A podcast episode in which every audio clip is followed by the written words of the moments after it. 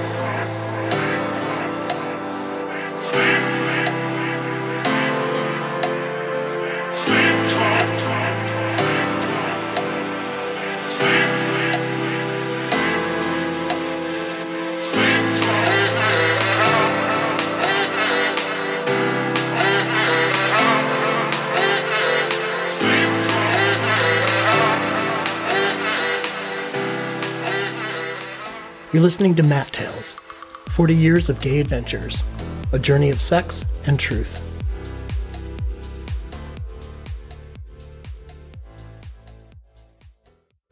Scout. I get a freelance job to scout a location for a big retail fashion brand photo shoot. I'm to meet Edgar at his house along the canal that runs through downtown Miami, and the GPS doesn't work, and I have to call him. His voice and accent are sexy, and as I turn the corner down a dirt road toward the dock of a murky canal, I wonder what I'm getting into.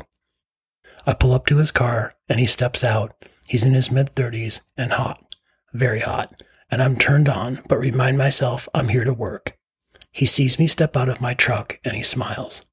I take his hand, and we say hello, and I feel something right away, but I stop, asking where the house is. He leads me down a path around a corner and there's a house that looks out to a dock and to the canal and is actually pretty when you shut out the surroundings. We go inside. I take photos with my camera, and it's also an excuse to wander around while we chat. He asks where I'm from, and I ask him the same, and it's clear that we are into each other, but we keep the job going. The boat? I ask, and he tells me to follow him. We walk down the path to the canal, and there's a beautiful small sailboat along the dock, and he gets on, putting his hand out to take mine as I climb aboard. Our hands are connected, and I feel his skin on mine, and energy goes through us, and he smiles again. I go down below, and he tells me about the boat, when it was built, how many people it can take out, and other facts that start to blur as he and I are now in a tight space near the back and next to a bed. I look at him. He looks at me. There's silence for a very long few seconds. I can hear my own breathing as he steps forward and kisses me. I return the kiss and run my hands through his hair and across his shoulders. He pushes me back onto the bed and comes down on top of me, kissing me deeply and pulling my shorts down. He goes down on me and sucks my cock, and I moan before he goes all the way down and between my legs. In a minute, he's flipped me over, is on my back, and his uncut cock slides up into me. He pulls out and pushes in again, then faster.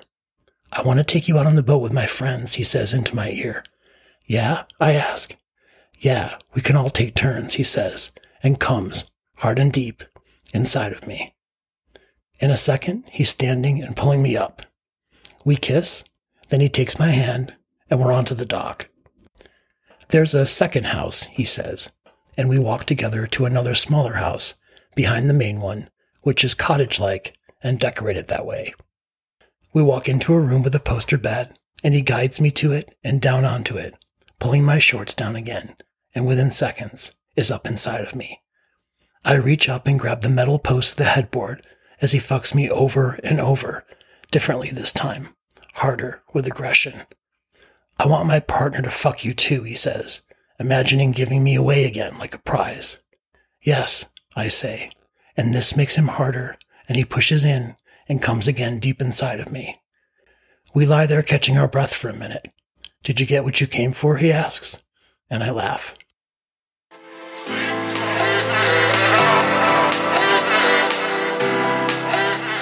You're listening to Matt Tales 40 Years of Gay Adventures, a journey of sex and truth. Come more than once for more stories. Go to matttales.com, follow me at Matt Gay Adventures on Instagram and Facebook, or DM me at matttalespod at gmail.com and we'll talk about making a tale of our own.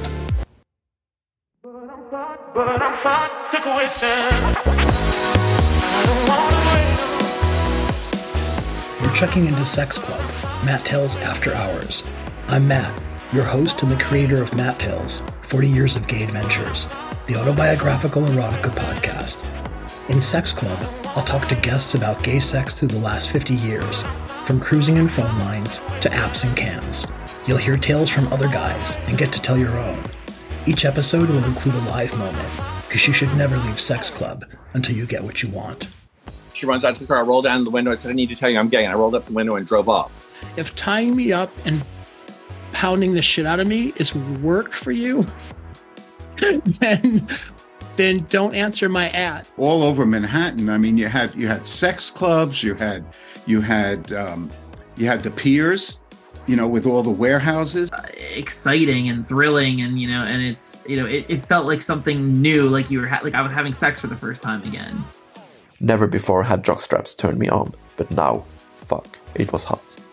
You know, I just wanted him to sort of take me away and just love me and give me a life and have sex with me. It's very secluded, like in the bottom floor of some old building that no one really uses anymore. And then we'd be out all night at these clubs because the music would just play until four or five in the morning, and then you'd go out to an after hours place. Sex work to me is, I mean, it's work. It's called sex work for a reason, you know? Once you let people know who you are, they'll come to you. Like your people will come to you. And the ones that don't, you don't want them anyway. Oh. Oh.